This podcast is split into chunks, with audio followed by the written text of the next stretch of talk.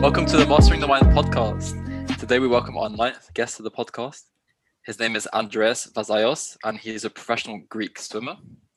Andreas has competed in the 200 meter individual medley events at the 2012 London Olympics, as well as the Rio 2016 Olympics. In 2019, Andreas broke the individual medley European records. Andreas also swam for the North Carolina State University, where he won the NCAA championship twice in the 200 yard butterfly.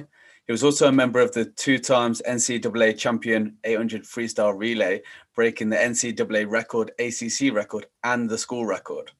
Andreas is a member of the London Roar team, competing in season two of the International Swimming League, which is a league comprising the world's best swimmers competing for the title. So let's welcome Andreas to the podcast.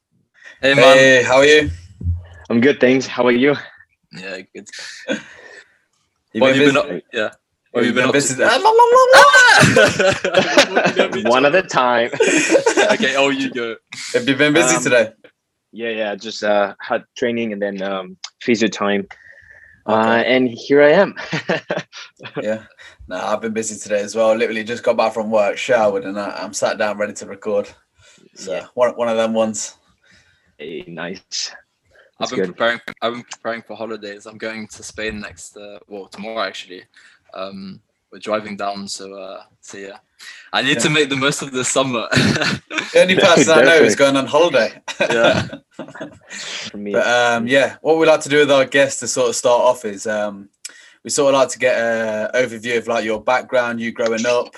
Uh, what was it like growing up in Greece, and how did you sort of get into swimming? Um, so I started swimming when I was uh, three and a half. Um, I kind of like always loved being in the ocean and being in the water.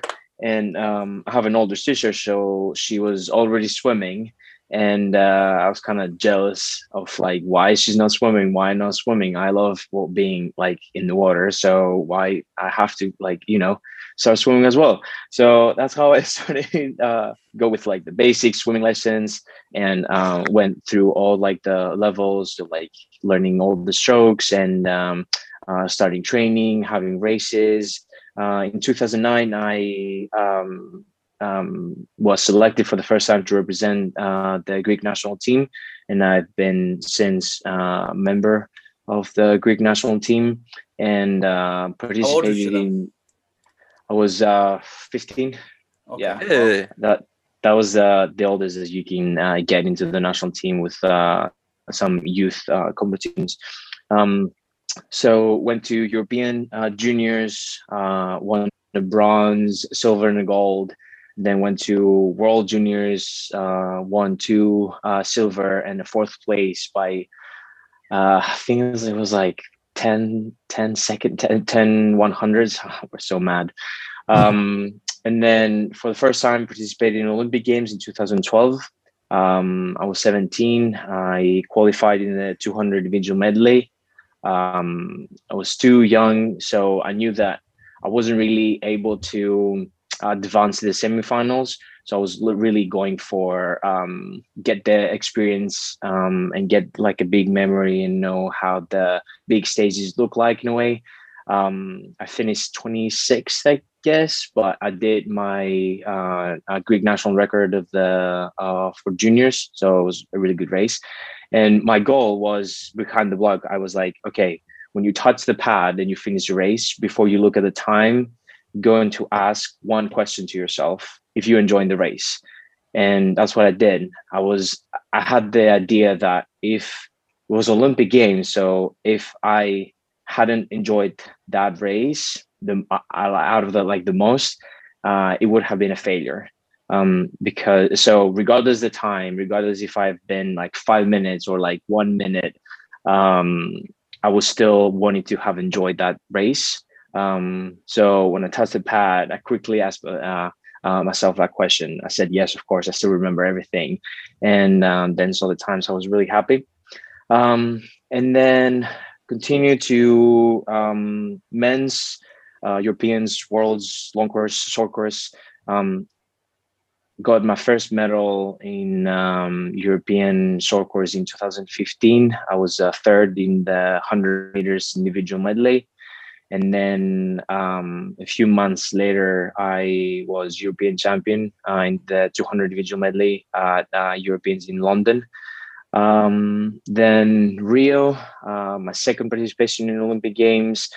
Uh, I was more experienced. I was more prepared, uh, more um, physically prepared. Um, I advanced to the semifinals, but then I couldn't handle the pressure um, it was I wasn't I wasn't feeling mentally ready to have a big moment, and uh, I was too stressed. Um, so it kind of like beat me, and I finished uh, 11th. Still a great place, but still it was um, a bit far about my best performance. I knew that when I finished the race, first I knew that I wasn't in the final, which what that was my goal, and then second of all, I knew that I could have been better because I've trained so much better. Mm. Um, and then moving forward, kind of like try to punch through and don't let it um, bring me down. Um, and of course, I kept swimming. And uh, um, three years later, I was a European champion with European record in the 200 individual medley, um, and qualified for the Summer Olympics in 2021 instead of 20. Um, so that yeah, that was kind of like my uh, journey in a really fast forward. Um, but yeah, growing up in Greece, I grew up with in a great family. They were really supportive, uh, supportive in my journey. They were always um, there whenever I needed them. But at the same time, they let me have ownership uh, over the sport, over my training, over my performances. So uh, I was blessed to be provided with everything that I needed, with the simple stuff of having like a roof above my head, um, food, and you know water and everything, um, up to the point of being there for me, um, and fly as much as possible to my competition to support me as well. Um, so yeah, I was I was really grateful. I'm still grateful, and I always say thank you because I know that I wasn't going to be the person that the man I am right now because uh, if I hadn't if I didn't have them. Um, and then I, I, forgot to mention that I, I, went to the U.S. I did my undergrad um, in the U.S. So for three and a half years, I also participated in uh, uh, for the NCAA's, the National Collegiate Athletic uh, Association. So it's like the uh, big thing over there, similar to BUCS uh, that you have here in the UK. Um, and I was uh, four times NCAA champion, uh, two times with uh, a relay, and then two times individually. Um, but not in the two IM, surprisingly, but in the two fly. Um, and then I moved here the past September to pursue my dream to become a sports psychologist. So right now I'm doing my master's in sports and exercise psychology at Loughborough University, uh, which is something that I want to pursue after retiring for swimming, which I don't think is going to be after uh, this Olympic Games, to be honest. Damn. So yeah, a little bit of me. Sorry if it was overwhelming. that was perfect. There's so so many things to unpack in in that journey of yours. Um, but I feel like a good place to kind of start is, um, so you mentioned that you were 17 years old and you were competing at the biggest stage. For you, how was that? Um, being being there so young. Um, honestly, just because I I I was aware that I wasn't fast enough to advance in the semifinals. I think that kind of helped me to focus of what I could do, which was um, like I knew that my pick could be the um, national record uh, in the 200 individual medley, which was the event that I have qualified. Um, so that was my swimming goal, but my overall goal was to really embrace every second that I was in the venue, in the Olympic Village, uh, while I was just with other Olympians, either Greek Olympians or when I was at the pool, just to be able to um, see my role models in uh, real time and just like see what they do um, during the warm up, outside of the water, inside of the water. How do they prepare? Uh, if they have any specific routines that I could help, that I could try to just to uh, see if something like that could help me to develop as an athlete because I was only 17. I knew that I could gain so much out of that experience. So I was literally like a sponge, trying to embrace everything, trying to take everything in so I can use them moving forward as like like a catapult to just like threw me off. And I knew that that was my last year junior. So I was kind of like wanting to utilize this experience um, moving forward to the men's category. Um, so I was I was literally everyone was saying I was the young. Oh, also I forgot to mention that I was the youngest of the uh, Olympic the Greek Olympic team, not only swimming but like overall sports. So literally everyone were so nice to me. yeah.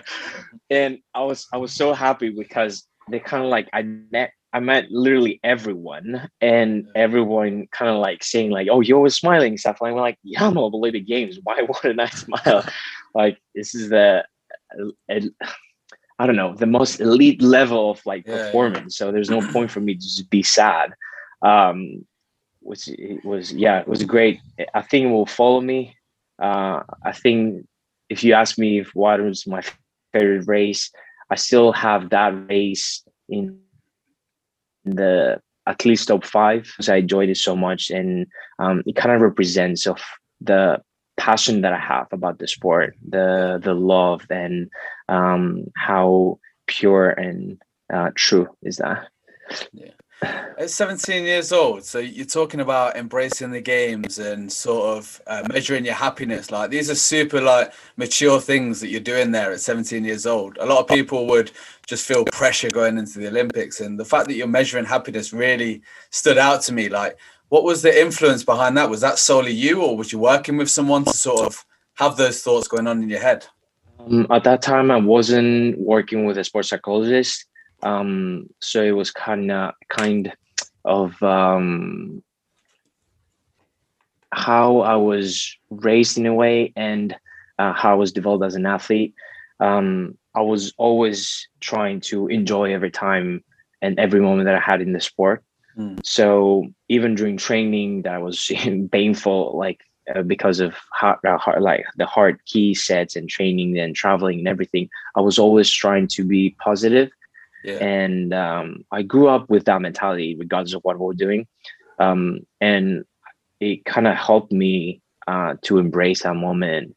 And the fact that I was aware that even even even I would perform my 150%, I was still wouldn't able to advance. So uh, in the semifinals, unfortunately. So I think that kind of um, took the pressure of the performance itself out of the picture. Yeah. Um, and out of the equation. So that's why I was able to be more concentrated to enjoy and uh, like get that experience and uh, use it for later on.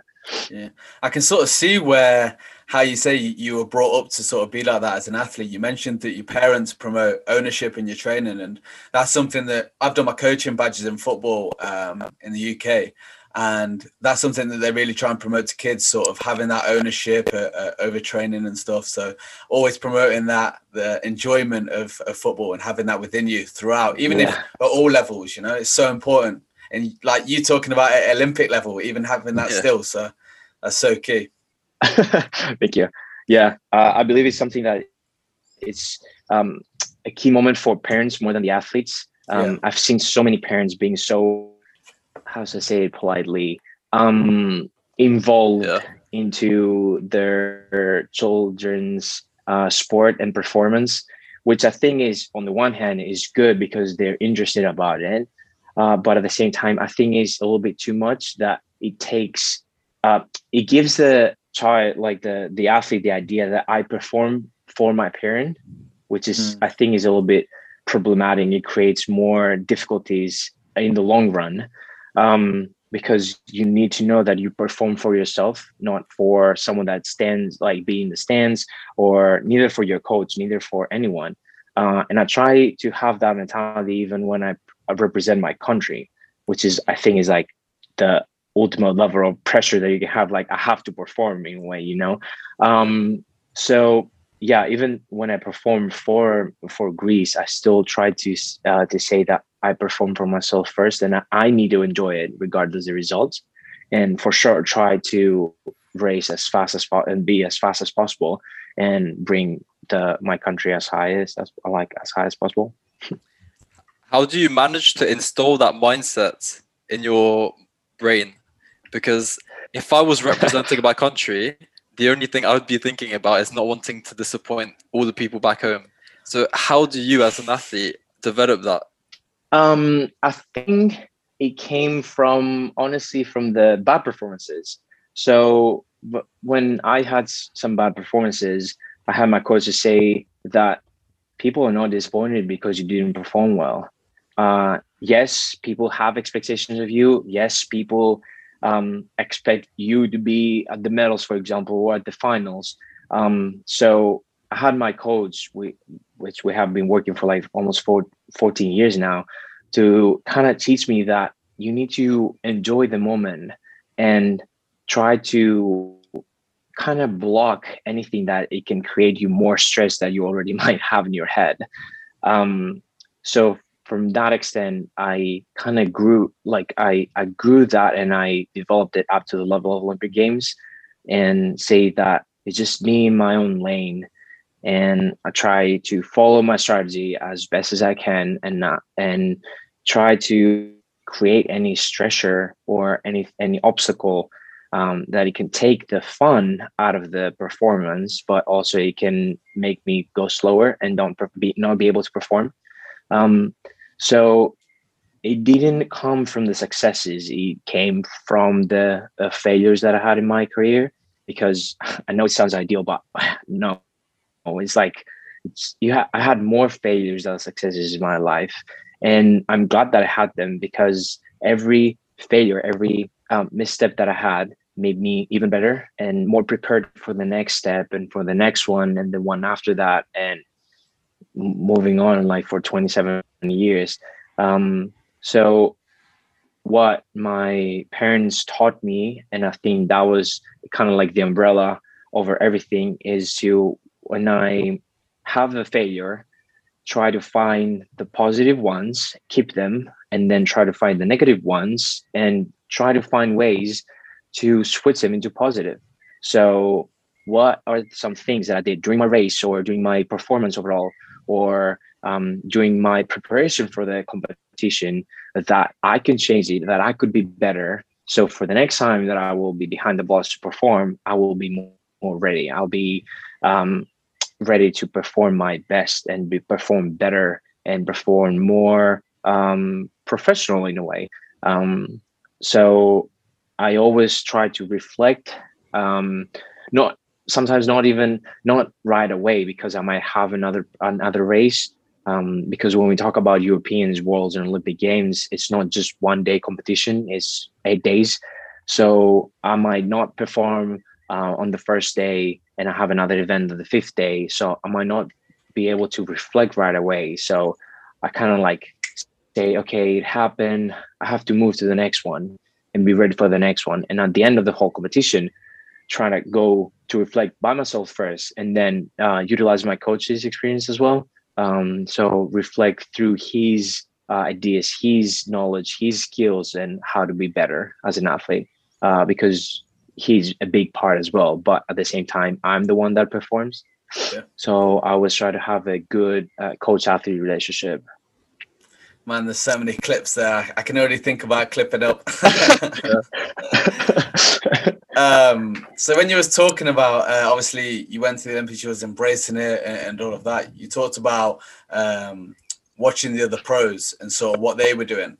What were the key things during that um, of you looking at them? What did you pick up from them? Um, one of the biggest things that I kind of like learned at that time was how important is your preparation outside of the water. I always believed at that time that uh, oh I, I have the warm up in the pool like I don't need to do so many things outside. But I saw my um, role model uh, who is Laszlo Cseh. He's an Hungarian uh, Olympian. So I saw his routine outside of the water, preparing for the for the race, and I was shocked. I was I was like, "What is he doing? Is he not gonna get tired?" So I was going I was going to my coach. I was like, "Is this Should we tell him like to stop. See him like doing lunges, doing like uh, burpees, jumps, and having like um, a, stretch cord, doing like exercise for the shoulders and do some some core exercising. And it was over like 15, 20 minutes. So I was kind of like, what's going on? And I was like, okay, ready. Let's go. so um, that was one of the key moments. I, I had a routine. It wasn't that complicated. It, it didn't involve so many different uh, muscle groups, for example, or different exercises, more core exercises. Um, so I think that was when it clicked that I have to be uh, a professional outside of the water. So that's when I took a big step and learned how to uh, create a routine before my warm up in the pool, just to um, prepare my body um, more so I won't have to do more meters or more drills in the water. So I can like technically spend more time in the water before my race. Um, and it kind of like it's a chain. You you have to have like each part of it until you be ready to get to the goal, which is to perform well at the race. Um, so I think that was one of the biggest part for sure. Yeah, we've just had on a. Um, I want to talk about sort of the components of your pre-performance routine because we've just had a um, Alessia Trust on the podcast, and she's like one of the most famous pre-performance routines you've ever seen. Yeah, um, it's so crazy. I sort of want to know the components of your pre-performance routine because it's something that I've studied um, in my undergrad. Uh, so, what sort of do you implement any psychological strategies in there, um, and what sort of behavioral steps do you do? Um, so, I have a kind of like started having a, a rule um, of like when I step uh, like in the pool, I kind of like I shut down. It's just me and my race. So I don't do much before, like right before, a few hours before my uh, competition. I feel that it's something that I have to uh, train throughout the season. So as I'm training my body, I still have to train my mind as well. So during training, during when I'm hurting the most, I uh, that's the moment when I kind of like um, try to think that I'm doing this for my goals and try to uh, visualize that uh, I need to how to like motivate myself. And I think that routine daily, it kind of creates a better step to have uh, a bigger, um, what is the word that I'm looking for? Um, confidence when you get behind the block for the race.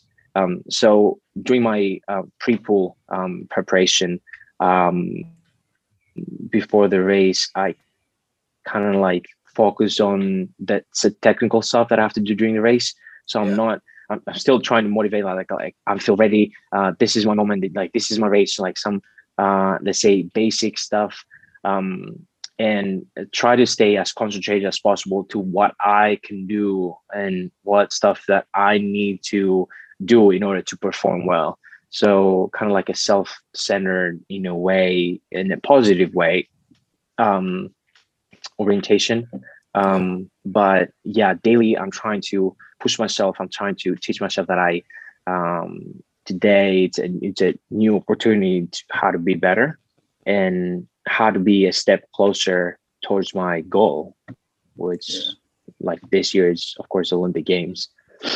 Yeah, you spoke about um, obviously focusing on the technical elements and that's something that i found um, during my undergrad dissertation where focusing on the task relevant um, things during like your swimming and stuff is it makes you not focus on the task irrelevant things like the pressure of performance the crowd uh, and things like that. So yes what, what you're saying right now is like heavily cited in the literature so that's good. Yeah great.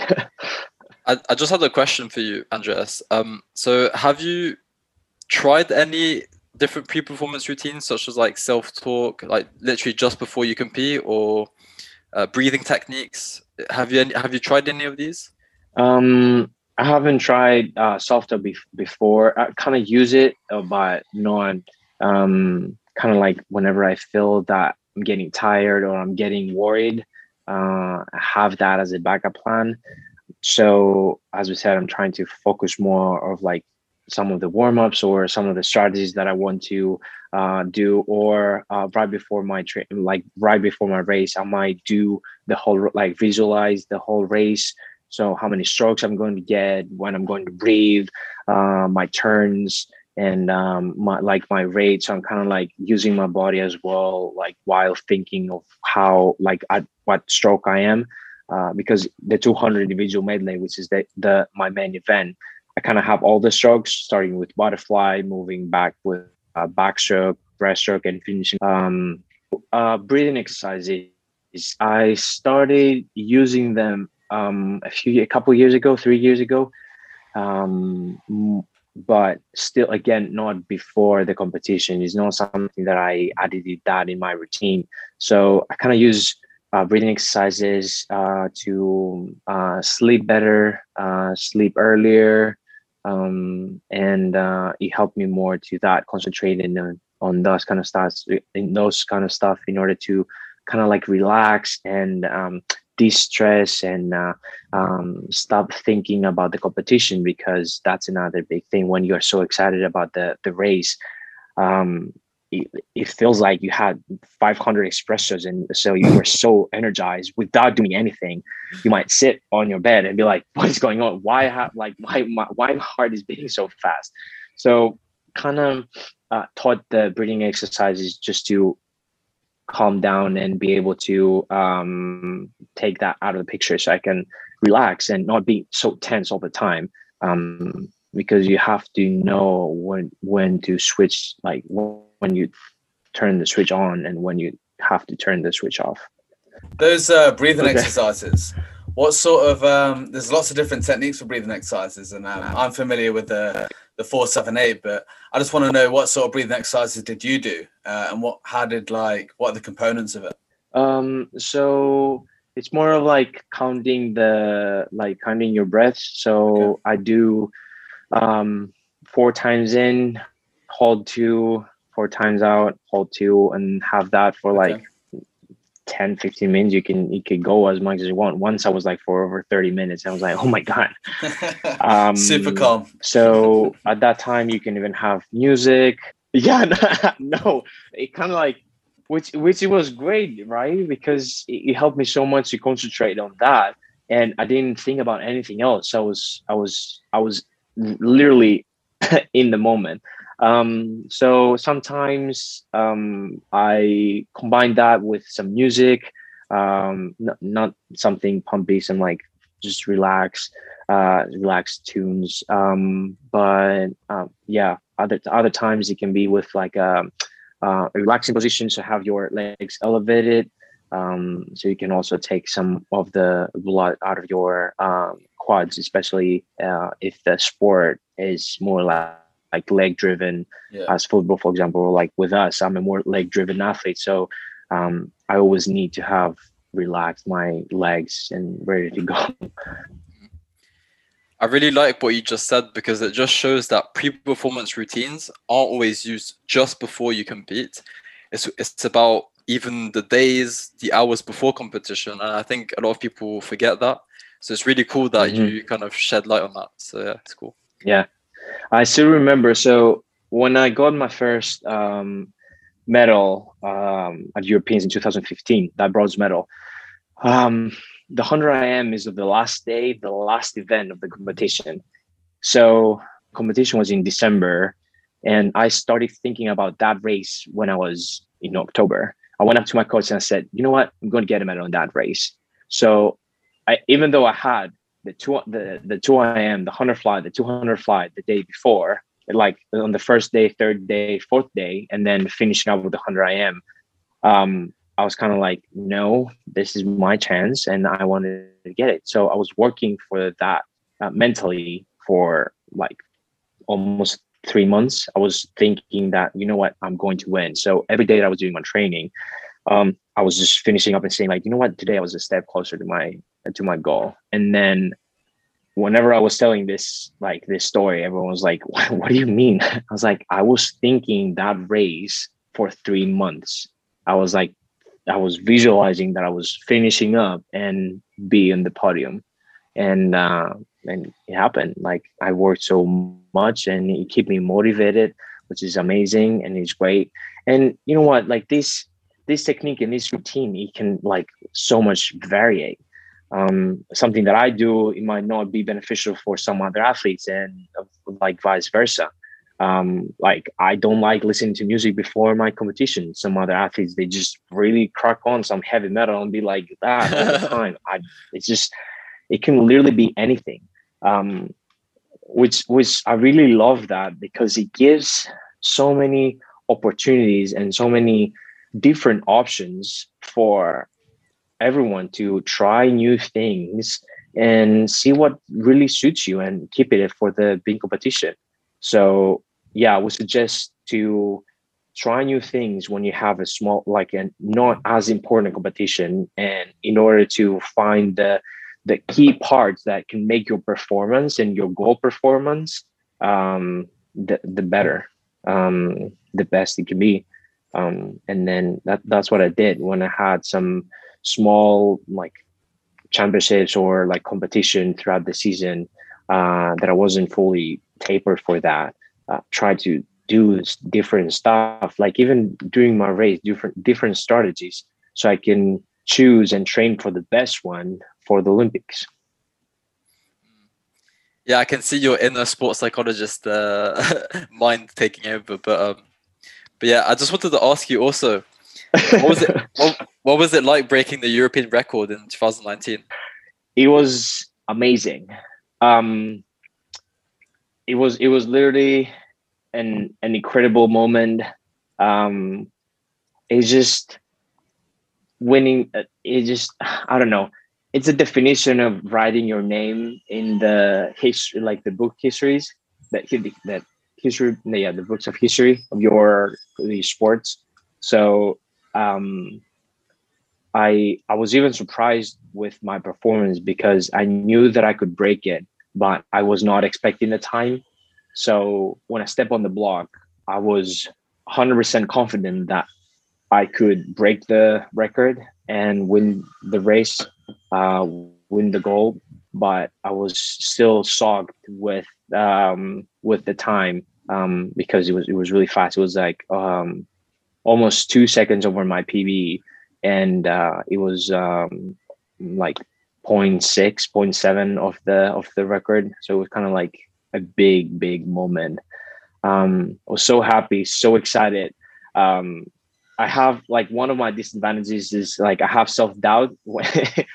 um, so I was uh, kind of like so worried. I, I, couldn't believe it. So I went up to my coach right after, well, after my race. I hugged him so hard. And I was like, did they say that something happened with the timer? So the time is wrong or something? So I kind of asking him like really silly questions of like, yeah.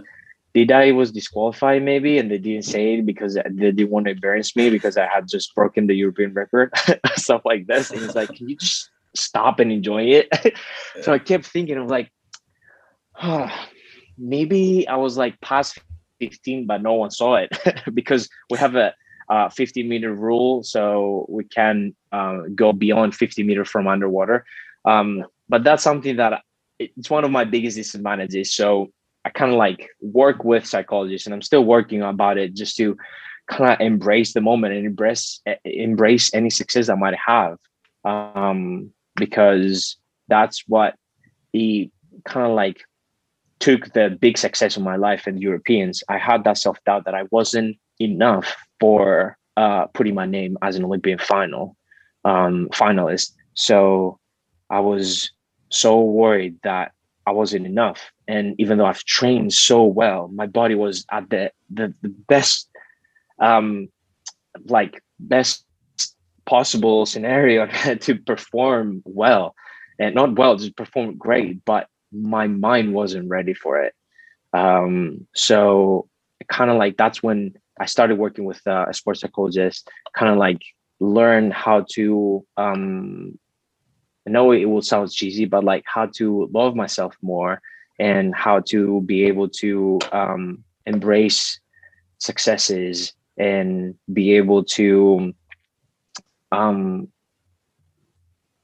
create a better environment in my head and um, be more positive and more confident that I can do this, but at the same time, I deserve to do this. Um, and I think is that's like strong mindset that you need uh, in order to like be great and uh, you know be able to handle the stress of like all the games yeah yeah you talked about um, so obviously those are the strategies that you sort of done for self-doubt but at the start you mentioned that one of the competitions uh, it was after you were 17 you mentioned that you was uh, really stressed and struggled to handle the pressure. Were those the same sort of strategies you worked on uh, for, for, for that or were they sort of different? Um at that time i was uh, kind of still developing strategies of how to cope with uh, stress so yeah. nothing was really um, kind of like settled. So that's why i wasn't 100% ready uh, for olympic games in, back in two, 2016 uh, in rio. Um, so i think after the after the games uh, in 2016 that was a moment when i realized that i really need to work with someone like uh, like a mental health professional. So i will be able to um, be ready for the next olympics. And a lot of people and unfortunately some in my country as well there's that stereotype that oh you have to be with a, a mental disorder in order to work with a sports psychologist or like with a psychologist in general. Um, whereas it's not the case. Like if if you have something that you feel like you struggle with, like it's worth talking to someone, like talk with a professional as uh, with a with a professional, and like use any resources that you might have in order to be like have a healthy mind and a healthy body. Um, it's because at the end of the game, it's a, it it is a mind game. So at the Olympic final, it is a mind game. It's like who is ready to perform not only physically because when you get up to that level, everyone is pretty much like close to each other physically. Who is ready mentally to have the eye of the tiger and get and like get the win and get the medal. Hundred percent, sir. Like we've been talking about, like these psychological attributes and, and qualities, what you've been talking about, and something that relates to my project uh, for the masters, and something that I've started asking all guests now is What's the most important psychological attribute or quality you feel make a successful swimmer? Ooh, that's a good question. Uh, I don't know. I would like to talk more in general as athletes, not okay. uh, as swimmers, because yeah. I think what I'm about to say, it kind of like talks throughout sports. Um, I think is be have like have confidence. Um, like have self-esteem have like like the understanding that the awareness that you deserve to perform well and regardless of what happened throughout the journey and the obstacles that you might have um, as for example let's say uh, covid-19 uh, you still deserve to perform well. So have that confidence have that trust of the process trust of yourself and um, be able to like step on the block in, my, in our case and say like you know what? I can do it. And i would do it because i i love i love doing this. I love racing. I love swimming. And i've trained so much. So let's just, let's just go for it. And you can you can really control like what you're going to do throughout your race. And that you can bring a, any outcome honestly. Um and you can go from there. But um, if you have confidence you can confidence i feel that you're able to control your race and the strategy in your body as much as possible throughout the race and perform well that's a good, good take. I think uh, Alessia said something similar about yeah. confidence and training for confidence as well. So, sort of getting similar themes from yeah. elite athletes. Yeah, for sure. So yeah, sort of moving moving on from um, your obviously elite career, like I think it's a good time to sort of move on to your sports psychology studies and your plans after sports. So, what was it sort of like balancing the demands of your athletic career, obviously competing at such a high level at such a young age, as well as your university studies in sports psychology? Um, oh, it was really hard. So, the story behind it is that I started um, studying back in Greece, but unfortunately, academics and sports are not combined.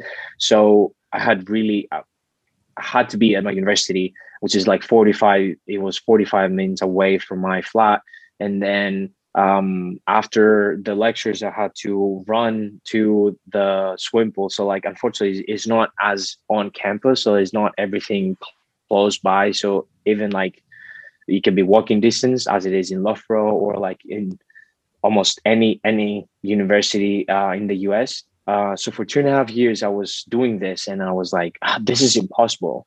I couldn't I couldn't stay concentrated. I was uh, commuting so much. Uh, it was always like six, almost six hours that I was commuting throughout the day just to be able to handle both. Um, so that's when I took the um, took the chance to find a scholarship and go to the United States, um, which as as here in Loughborough and in some universities around the UK, uh, sports and academics are combined. So everything is together. Everything is like like um, kind of like step on each other and help each other. So um, just taking the six hours of commuting out of the way was so helpful because I had more time to prepare throughout my day, study more, rest more. So it was great. Um, so one of the things that I learned even throughout school is how to um, set up a schedule. Um, so I was doing like weekly and monthly, be able to uh, kind of like set the program of like what I have to have to do, like some of the deadlines that I have, and if I have an exams, um, or like try to even with like daily homework or where to like what days should I study what in order to be able to have more rest, in order to be able to um, not miss any training because I had to do some homework and I kind of used that that prioritizing um, throughout my uh, undergrad, and I think I, I, do the same during the during the masters. Um, definitely throughout the, the undergrad, it helped more because I always had more modules throughout one semester, um, six or seven sometimes. So it was kind of like really um, really important to stick in the schedule and follow it as as much as possible uh, in order to be able to do both at the same time. Um, and like psychology, and more specifically, the sports psychology, is my new passion. I really like it. It's something that I I, I enjoy doing it. I love reading about something new that I haven't read before, like getting more information and how to be uh, a better professional when when that moment comes. Of course, um, after masters and after training.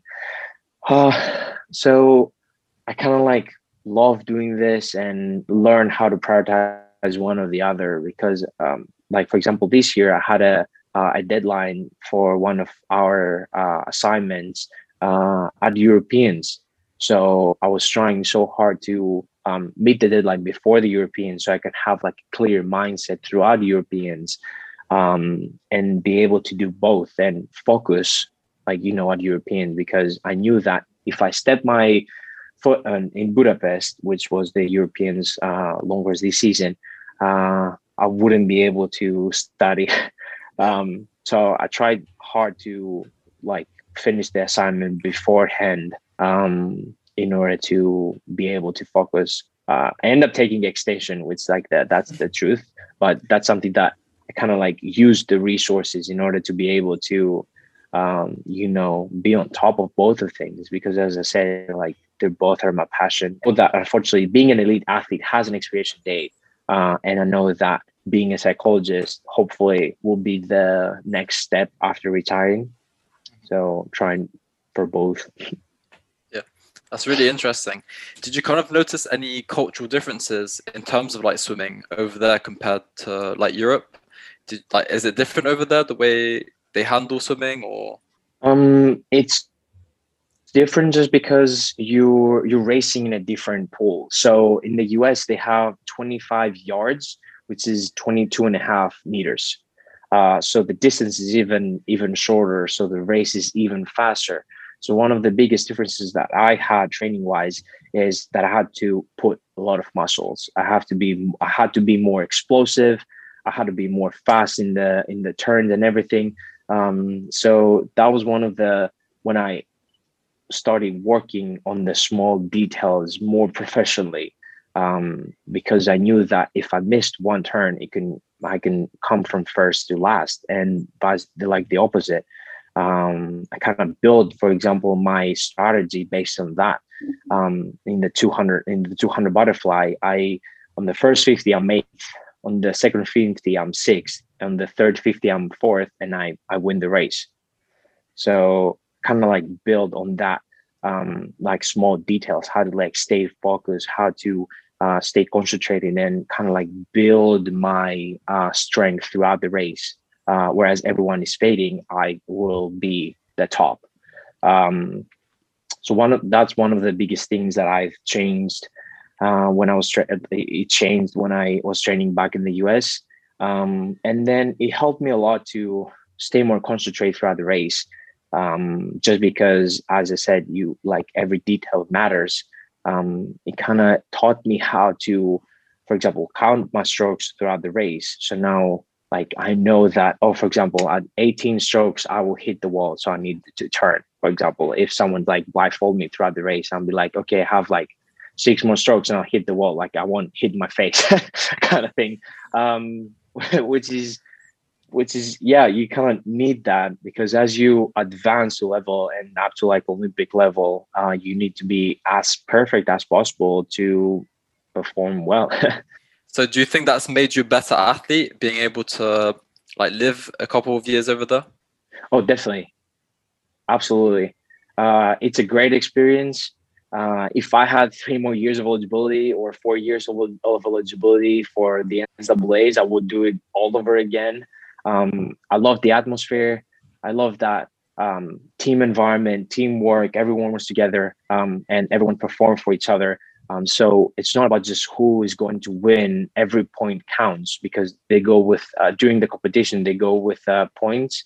So um, even if you come dead last, you get one point for the team. So uh, you always try to, of course, uh, finish first and finish as as high as possible in the rank in order to get more points. But um, that's one of like the team spirit. It kind of like helped and it kind of like suits me as a person because I'm pretty social. So I, I like that team environment and uh, um, it gives me that extra support that uh, I think an athlete needs. Um, and swimming, unfortunately, not unfortunately, swimming is an individual sport.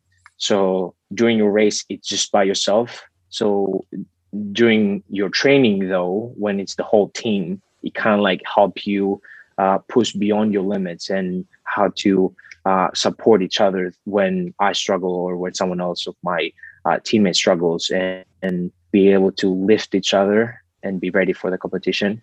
Um, which is yeah, it's amazing. yeah, having the support networks is so key, and uh, Alessia spoke about that as well. Ha- having that, um, but she did it in her studies. She she was in an individual sport where she felt um, uh, quite isolated, but she went to do her studies to sort of have that support network.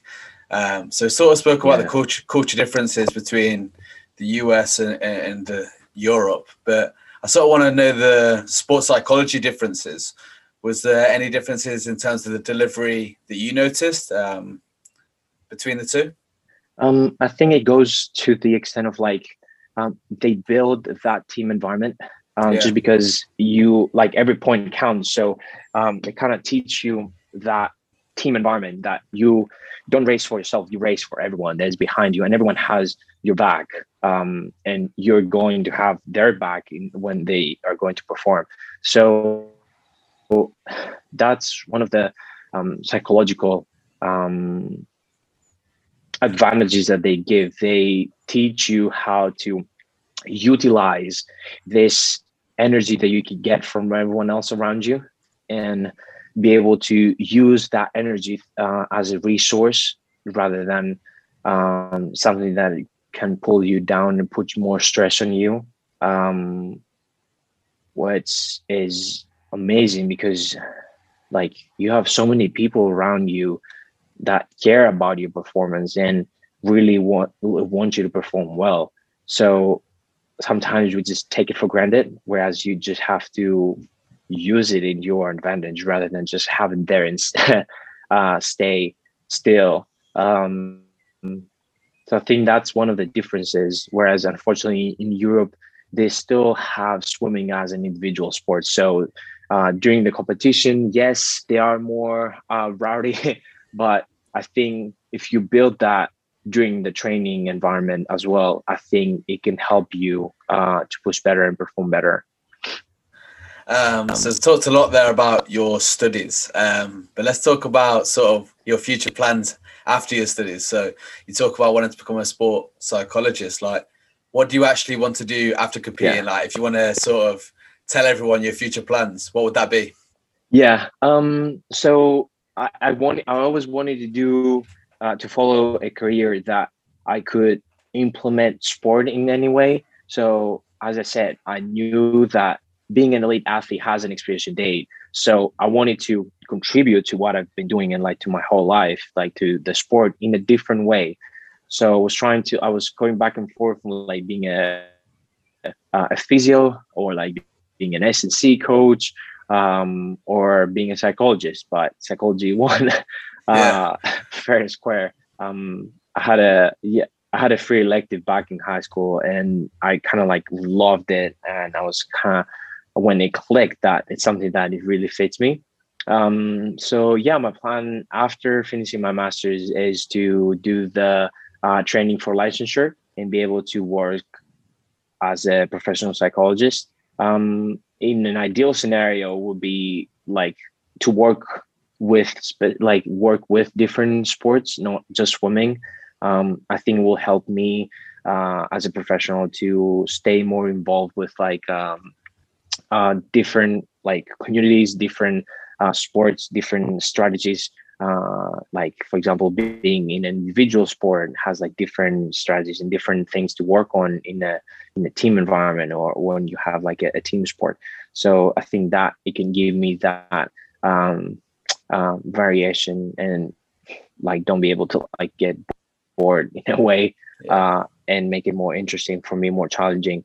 Um, but yeah it's something that i i want to contribute to sports not as a role model and as an athlete but in a different way like being in psychology because i grew up and like i understood that how important mental health is um, and how your body can be 100% ready but your mind can be like really like on 20 30% and how that can not um, equal to like a, a good performance. Um, yeah. So absolutely, I want to contribute to that. Um, no, yeah, I was exactly the same. Sort of wanted to wanted to do something in sport, didn't really know what, and then psychology sort of won for me as well. Um, but yeah, I, I look forward to seeing like your your career sort of uh, come into place because you clearly got a great knowledge of psychology from what you've talked about throughout your career. So yeah, I look forward to that. But um, sort of moving on, um, we obviously asked our audience as if they had any questions for you, and we've got a few in. So we sort of like to finish the episode on, on these questions. Okay. um, so the first question was, um, what do you focus on in the moments before and during the moment you're about to dive in? Oh wow. Um, uh, starting from the, the last one, when I'm on the block, I just waiting to hear the beep and just dive in. uh, What's that moment like? Like unleash the beast and just be able to race. yeah. Uh, it's like if you, I think it's like the complete chaos. It's like yeah. being on space. You're just waiting for that sound to just like explode. Um, it, I think it's like the like a few seconds that is completely silent. So I kind of like like like I, I love being in that spot, like being on take your marks and just waiting to explode and just start racing. Um, right before, as I said, I really like to concentrate more on strategies, some of the technical uh, technical parts uh, that I want to follow throughout my race. Um, because yeah, the 200 individual medley is kind of like tricky. Um, so you kind of have to have a strategy because otherwise you you know be able yeah. to finish up strong. Um, so yeah, trying to focus on that, which I think it helps me to stay more focused of what I can do and like more focus on me and kind of like block that whoever is my components and uh, whoever I'm, I'm racing against. Interesting, interesting. So the second question was, what do you enjoy doing outside of training and competing? Oh, um, I love spending time with like, family and friends. Uh, since I've lived abroad for so many years, I really um, like to, especially when I visit back to back to Greece. Uh, I really like just doing that. Um, not going out as much, but just staying. For example, I love board games. Um, so with my best friend, we can like play for so many hours board games. It can be like, oh my god. So yeah, it's one kind of like chill out with uh, with friends because you know my my uh, daily um, routine is just so intense. So uh, whenever I'm off sports, I kind of like try to um, like unplug and be myself. okay, so the third question is What's your favorite stroke and why? Um, I love butterfly, and the reason is because it just so like you have to be strong and you have to have endurance. So I think that butterfly is the toughest in a way. Oh, um, so difficult. So, yeah, it's yeah. So that's why I, I really like the challenge. yeah. Um. So yeah, I, I love the butterfly. But if medley it, it, was uh it was a stroke i would definitely choose medley because i love swimming so i love like swim all the strokes that's why i'm good at the 200 individual medley. Yeah. I'm a breaststroke man. Breaststroke. Yeah the frog one. Just nice and slow. Like an old lady or yeah. Yeah yeah. Yeah. Yeah.